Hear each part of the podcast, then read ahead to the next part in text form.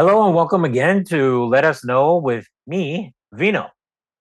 Today, I'm talking to. Abhiyan. Hello. Hi, Abhiyan. Abhiyan, what's your full name? My full name is Abhiyan Azad. Why don't you tell everybody what Azad means? I'm not actually too sure. It's a Persian word, right? I think so. Originally, right? Original. May have come from there, yeah. Yeah, yeah. So kind of like freedom, right? Free or freedom? I'm not too sure about that, but could be. Could be. Okay, okay. So I I have an Afghan kind of Indian background, so that word carries over from all over South Asia for kind of significance because it was used a lot in the last hundred years, especially as a freedom fighting word. But it's cool that your last name is Azad. Okay. you didn't know that. That's funny. Okay. Um, tell me this: How did you come to be participating member of the Low Entropy Foundation? Well, it all kind of started when I was reading in my school's Microsoft Teams channel. So I'm going to stop you there. When you say school, what school? Like where where do you go to school? I go to uh, Sir Winston Churchill Secondary. It's kind of in South Vancouver, Mhm. and I'm in 10th grade currently. So, yeah. And then continuing on. Uh, so, uh, my grades counselor, uh, she mentioned being able to participate in these sessions uh, facilitated by a company called Low Entropy as part of their Youth Empowering Youth program. And then I became somewhat interested because it was kind of an opportunity I've never really walked across before. So I decided to I had to sign up and see how the sessions are like. And then from then on, I started attending the sessions, and I soon really enjoyed it because it taught many things that I you know be able to use in my school life or my personal life, both you know very useful. And then after that, there came the opportunity of becoming a facilitator. And then with that facilitator opportunity, I first had to do the YY in training, so that required me to graduate the program and then apply. And then from then on, it kind of came from being able to be doing the requirements from a YY in training to a full on facilitator. And then that's uh, sort of in the position I am right now. So the last time I facilitated a session was over the summer. And that was also the first one, the first time I've ever facilitated with another uh, facilitator rather than like one in training. So Wow. it's a brief summary. So you you go to Churchill. I'm really familiar with uh, South Van and all the schools around there because uh, when I grew up, I used to hang out there a lot, especially in Moberly Park with all the rough dudes that used to play hockey and hang out there. I used to. I grew up around there too a lot. I'm in North Burnaby now, but we used to hang out there a lot. So at Churchill, you're it was like a guidance counselor that introduced you to low entropy, or it was just like it was a special studies course or something like that. It was just our guidance counselor. There's one per grade and one for like ELL and whatnot. ELL meaning. uh, like English, uh, English learning language for those uh, foreign students who, who newly arrived to Canada. And then, so yeah, uh, the grade counselor from there, someone posted on the uh, Teams channel from the section for uh, grade nines, which was back then. So that's kind of how I started off. So, you tell me this: is the guidance counselor part of low entropy, or low entropy has, from your understanding, started to how can I put this?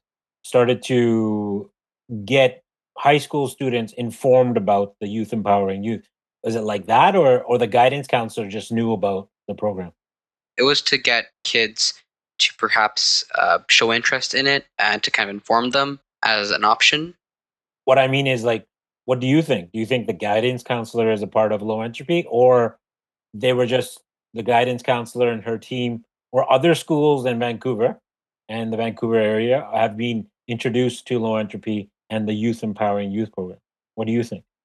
Uh, I think uh, it's the it's definitely the second option because you know it's kind of a it's a familiar thing. Uh, they usually post these kind of opportunities every now and then. It's very common with other schools as well. So that's that's what I think. Okay, cool. So in the program, you've met or you've come across other uh, young people of the Greater Vancouver area that want to take part in the youth powering youth program, right?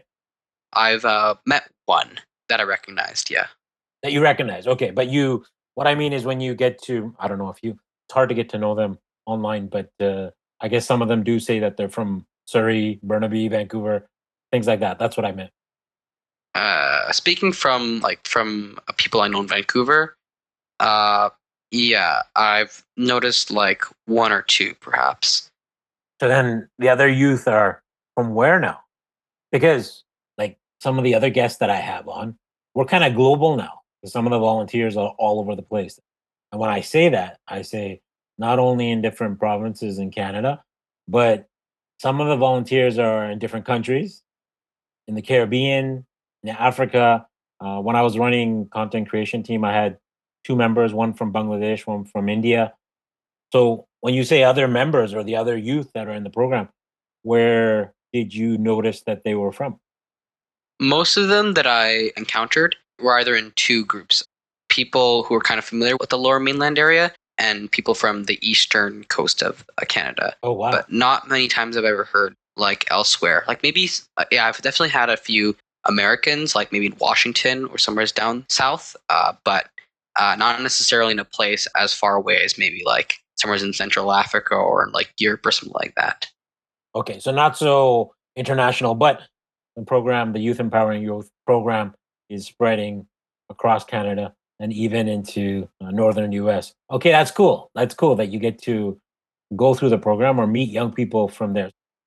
So you said also that the guidance counselor uh, was introducing these options as part of ELL, so the English language learning. So what's your story? Are you born and raised in Canada or yes. are you Yeah, you're born and raised? Okay. Mm-hmm. So then so th- those options are just given in different sort of uh, learning area at school. And then you took part in it like you said because you saw the opportunity for yourself to kind of grow there. And when did that all happen? When did you when did you start taking part of the youth empowering youth program?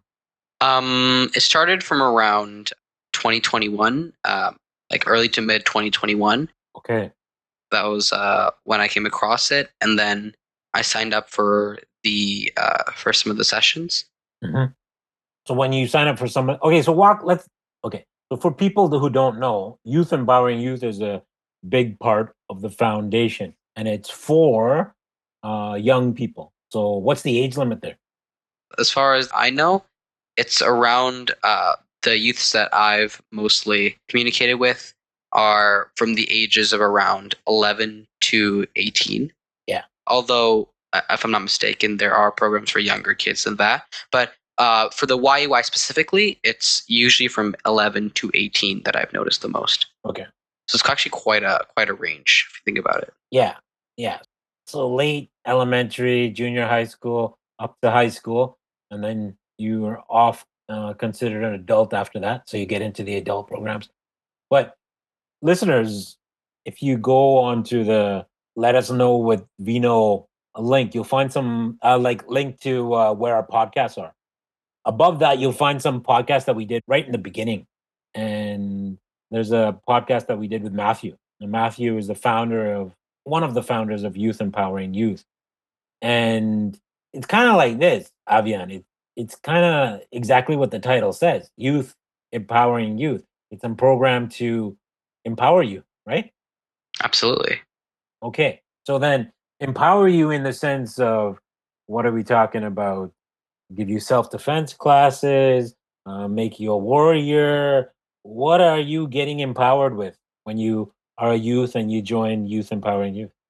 Well, unfortunately, uh, we kind of don't really provide self defense. For that, you probably have to look elsewhere or maybe take physical classes because I don't think online's the best for that. Uh-huh. But uh, on a serious note, though, uh, Youth Empowering Youth, uh, the program offers uh, uh, empowers youth with kind of like sessions about uh, responsibility, how to set realistic goals, and um, and how to set also realistic expectations. So, kind of equipping us and empowering us with the skills that are needed to succeed in the modern world.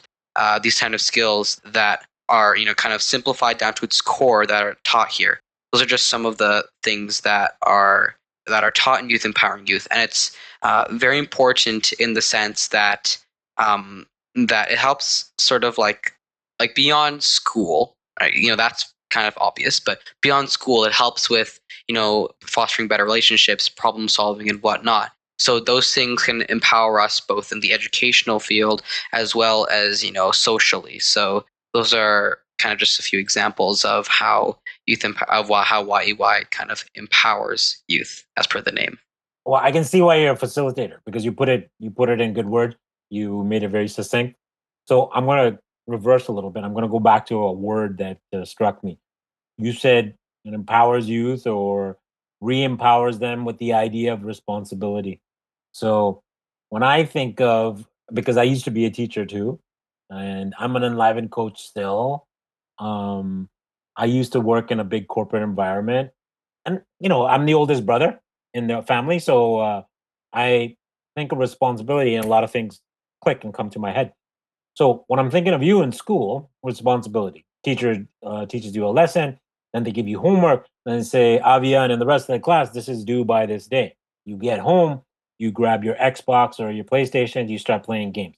Your mom or your dad, your older brother, sister, somebody comes around, like, did you do your homework? And then responsibility kicks in. Now, that's kind of my idea of what most people would react to responsibility. And that's kind of what the education system is there, even public schools are there to do, right? Give people, um, bring them along. Like the teacher said, this was due by this day. I don't care about these excuses that you have. You have to produce this work by this day. Now, you said that it empowers youth with um, the idea of responsibility. What's different with youth empowering youth that you feel strengthen your idea or your belief of responsibility, being responsible? Well, I guess just to kind of provide a bit of a comparison, well, uh, to like kind of different definitions of uh, responsibility. Um, so one that you that you mentioned is you know the responsibility to kind of get things done. You know, uh, put away you know fun stuff aside and focus on what's you know important for you. But at the same time, there's a responsibility that YEY teaches us that is beyond school. In school, typically they just they teach you uh, predominantly skills that you may use in like if you're probably in university, post any type of post secondary, or perhaps in a corporate job environment, as you've mentioned before. But what YEY does slightly different is that they bring out rather than uh, focusing on a scope like that, which to be fair is kind of what school is for, right? Kind of to get you educated and get you prepared for post secondary. It brings out to a wider skill by including, you know, extra personal things and other stuff, you know, beyond uh, school and personal, such as uh, factors like social justice, perhaps uh, things that uh, things that also involve responsibility elsewhere. Okay, social justice. Give me an example of what triggered that, or what when you were going through the program and social justice, the words that you just used, like it it it said like, yeah, wow, I I understand that, or I didn't realize that, it was in that kind of scope. Give me that example. Um, perhaps like a like a real world example of like how this might relate, or no, no. I'm I'm just like I want people to understand that Youth Empowering Youth is a great program. So a lot of the listeners are adults. So if they have young children and like they're listening to you, um, we had one of your colleagues, Kiara. She was on one of the bigger podcasts before they had their TED Talk in Vancouver and which I know you were a part of, I think too, right? You were a part of that TED Talk too, right? The youth empowering youth one. Yes. But to listeners, I want them to understand like it's a viable option for them to encourage their children to join or be a part of. You're a facilitator, but then you sometimes may not be challenged by these words, but you you said them with a little bit of passion, and I want that passion to come out. Like you said, responsibility for youth that and then when I think of school and the public school system or the private school system, I think that oh, you get it all there. But if you're in a family environment, you get it there too. A lot of people are not in a family environment because things happen. But if a program like this can give it to them, awesome. It's a good option. But you said the word social justice. So I was thinking, for you, is there an example for you that you're like, while you were in the program, you're like, okay, yeah, I should look at it that way. It made me understand it in a better way.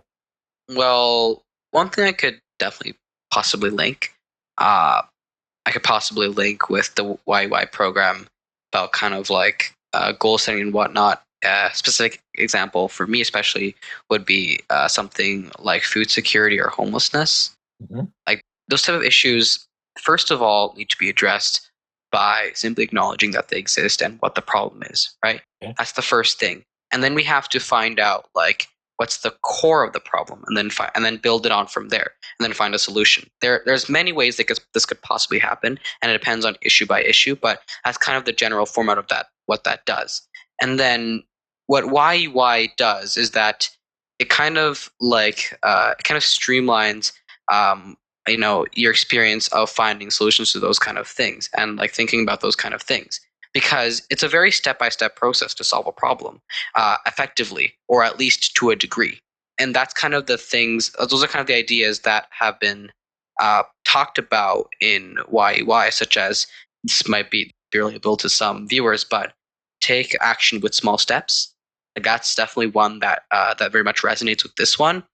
That is one that certainly kind of like kind of reminiscent in this example Mhm, mhm. and kind of also the idea that if we all contribute at least a little bit make something bigger Awesome. like that kind of general idea Awesome. That's cool. I I'm going to interrupt you there because that goes right back to what the low entropy foundation is. The word entropy is chaos, right? On a level of atomic level, even everything is in chaos. hmm But we are on a human level, just trying to make it a little less like low entropy. So when you think of that and the youth empowering youth be there, and what you just said, yeah, you're growing up, you're in school, you're seeing injustice on the street, you're seeing injustice in public. So these ideas come into your mind. So is, is it a kind of a forum as well? People get to discuss those things. Uh, you young people that are part of the program, they get to learn the idea of social justice uh, and express themselves in it, or have an idea that giving back is the way to do it. I think that yeah uh, what you said right there uh, was kind of uh, summarizes it where it gives you an idea of like what you need to do. It kind of gives you the idea of of you know what of like stuff that could possibly happen if like each one of us were to communicate with each other and like foster this kind of reality in a sense. So i guess sort of what may happen is that the program indirectly sort of somewhat i wouldn't want to use the word address but uh, it indirectly sort of links to the problem because it just because the what the program offers is something that you can use universally. It goes back to that word, empowering them, right? So Yeah. it empowers you. It gives you that idea. You, all of you participants, get to talk about it more. You learn about it more, express yourself more with it. I'm getting that from you. And then I'm going to jump to another subject that you highlighted about the program socialization like uh like interconnectivity communication being in school sometimes it's hard. Things happen people for the first time come into a social environment every day and then uh, it doesn't always go the way that they thought it was going to go. What are some of the things that you're getting empowered with when it comes to socializing? Well, an example that I've kind of seen from time on that has certainly affected how I do things uh, nowadays. It's kind of like problem solving within groups. Like, let's say you're in a project and there's a mild disagreement about you know what the final product should look like. just to interrupt group project with other individuals right Yeah, that you may or may not be friends with yeah. Like uh, that's certainly you know been more the case than with people with friends with. Mhm. uh, especially in high school. Yeah. Uh, So being able to adequately communicate what your ideas are, being able to respectfully engage in dialogue with them, those kind of things are definitely what this program can help with. Because with people you know and you are comfortable with, it's easy enough to communicate with them. Mhm. You know how they are. Yeah. But the thing is, though, in real life, you're hardly surrounded by people you know. So, how do you communicate in a way that makes you an effective communicator with everyone else? That's what low entropy does. It gives you those skills that you need to do so to apply in the real life. And that kind of somewhat relates to what I've said, uh, what I've mentioned previously, which is how universal it is. You can use it almost anywhere if the situation kind of allows so.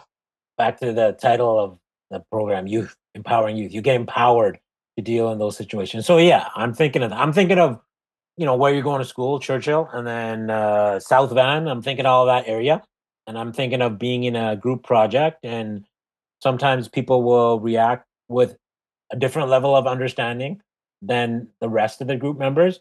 That will cause some anxiety. That might cause some anger to develop. That might cause some arguments. And I, I'll give you an example. My sister, my young sister, she's married. Uh, she's got twin boys. She lives in uh, the New York City area, like on Long Island, but she teaches in uh, Brooklyn and Bed-Stuy. And that area is a low income area. And there's a lot of anxiety. There's a lot of uh, anger. And there's a lot of trying to get through life there, which is kind of weird because it's, uh, I think, the biggest city in North America. And it's in America. It's in, you know, the most advanced nation you can say on the planet in a certain way, in certain ideas, in certain aspects. But still in big cities like that, you'll have youth and they're not empowered like that. They don't know how to react.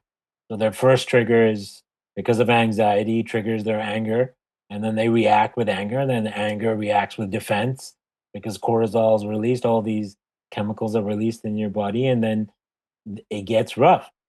But my sister, it's funny, she's an East Van girl like me. She grew up here, but she's totally made for that city because uh, she's a tough cookie herself. But she just wants to make sure that they get taught and then they have an outlet to empower themselves, like you're saying. But when you say in a social group, group project, yeah, it helps to. Parents don't always have the answer, and especially with uh, uh, immigrant parents, they don't always have the answer because they didn't go to school here. Um, I was kind of lucky in one way. My dad came to Canada when he was really young. Um, his family's been here since the 50s. He kind of grew up here. But my mom came after she married him. So she didn't grow up here. But she was really young when she came too. Sometimes it, it's kind of like this because I was born here. Sometimes I end up teaching them. Does that ever happen with you? You end up teaching your. Are your parents from here or are they immigrant? Uh, they immigrated. So then, do you sometimes end up teaching them stuff? Yeah, like sometimes I kind of teach them, I guess, small things like, um, like I guess phrases and whatnot, Mm. like things you could possibly say to like convey your message better. Because sometimes, like, thing is, in different languages, there are like different comparisons, different cultures, different ideas, right? What do they speak? What do you guys speak at home? Predominantly English, because that's the only language that I'm like. no, what I meant is their their their, Oh, they're. uh, native language. Uh, I'm actually not too sure because, yeah, we mostly speak English here at home. Mhm. So we kind of all understand like what's going on. What do they communicate in? What language? Yeah, English uh, most of the time. They communicate to each other in English. Yeah, yeah, I think so. Like in ha- maybe like half English sometimes. Okay, so you're hiding the language. I can figure it out from your name, but it's kind of like this. I'll give you this example. My background is Afghan Indian, and when I say Indian part, it's only because of my grandmother, my mom's dad. She was from Kashmir, um, but that was a part of northern India which was absorbed into India and then broken up. But my grandfathers on both sides are from southern Afghanistan.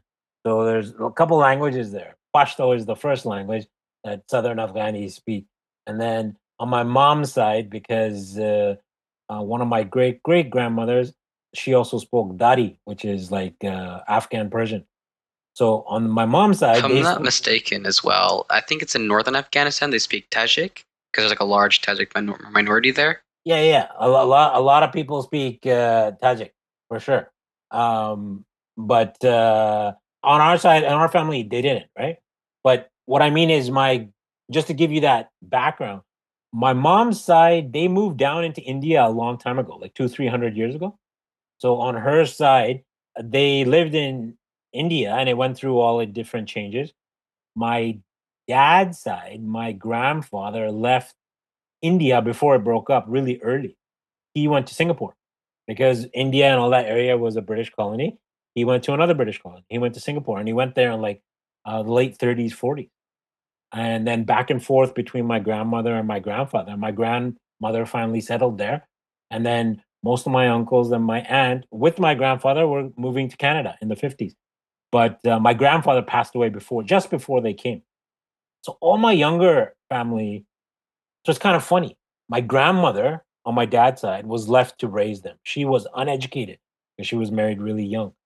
So she knew Indian language. She didn't know Pashto, which is a Pashtun, like our background language, Southern Afghani language. So she spoke to them in Indian language. So my family on my dad's side lost that. So when they came to Canada in the 50s, they were interacting with a lot of Indians, Northern Indians that moved here. So they spoke to them in Indian language. So at home, and when my mom married my dad, kind of funny, my grandfather, um, like my mom's dad, he was in the British Army. So he told the entire family, you don't speak Farsi, like Farsi or Pashto anymore. You only speak Urdu because he transferred out of the British Army and left India and went to Pakistan and took his family there.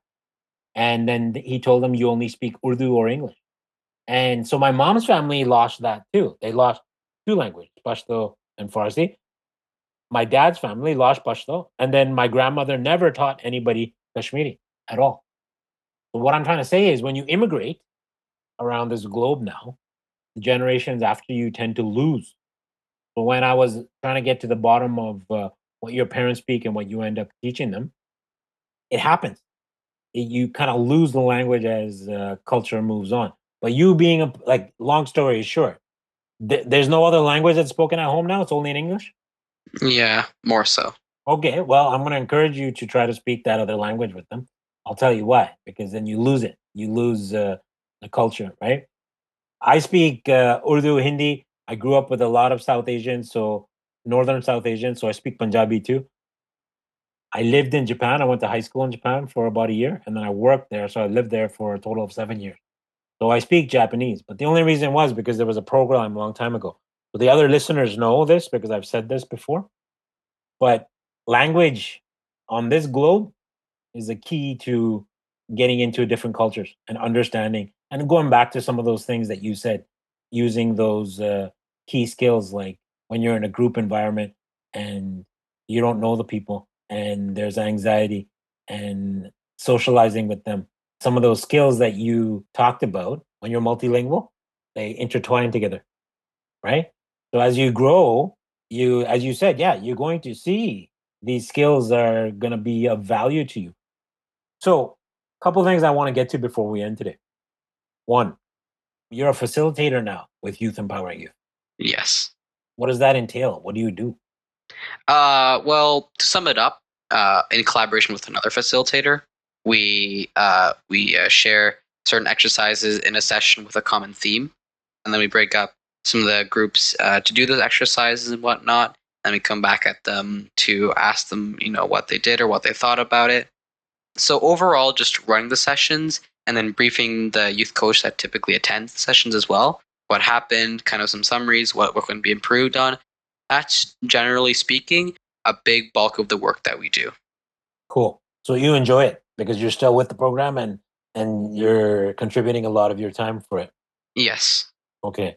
And then another reason why I know you enjoy it, because I mentioned this before, the Youth Empowering Youth program from the Low Entropy Foundation was highlighted in the recent TED Talks that were held here in Vancouver on Granville Island.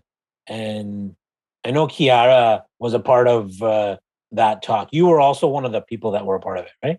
Yes. So tell me how that went, being in front of all those people speaking.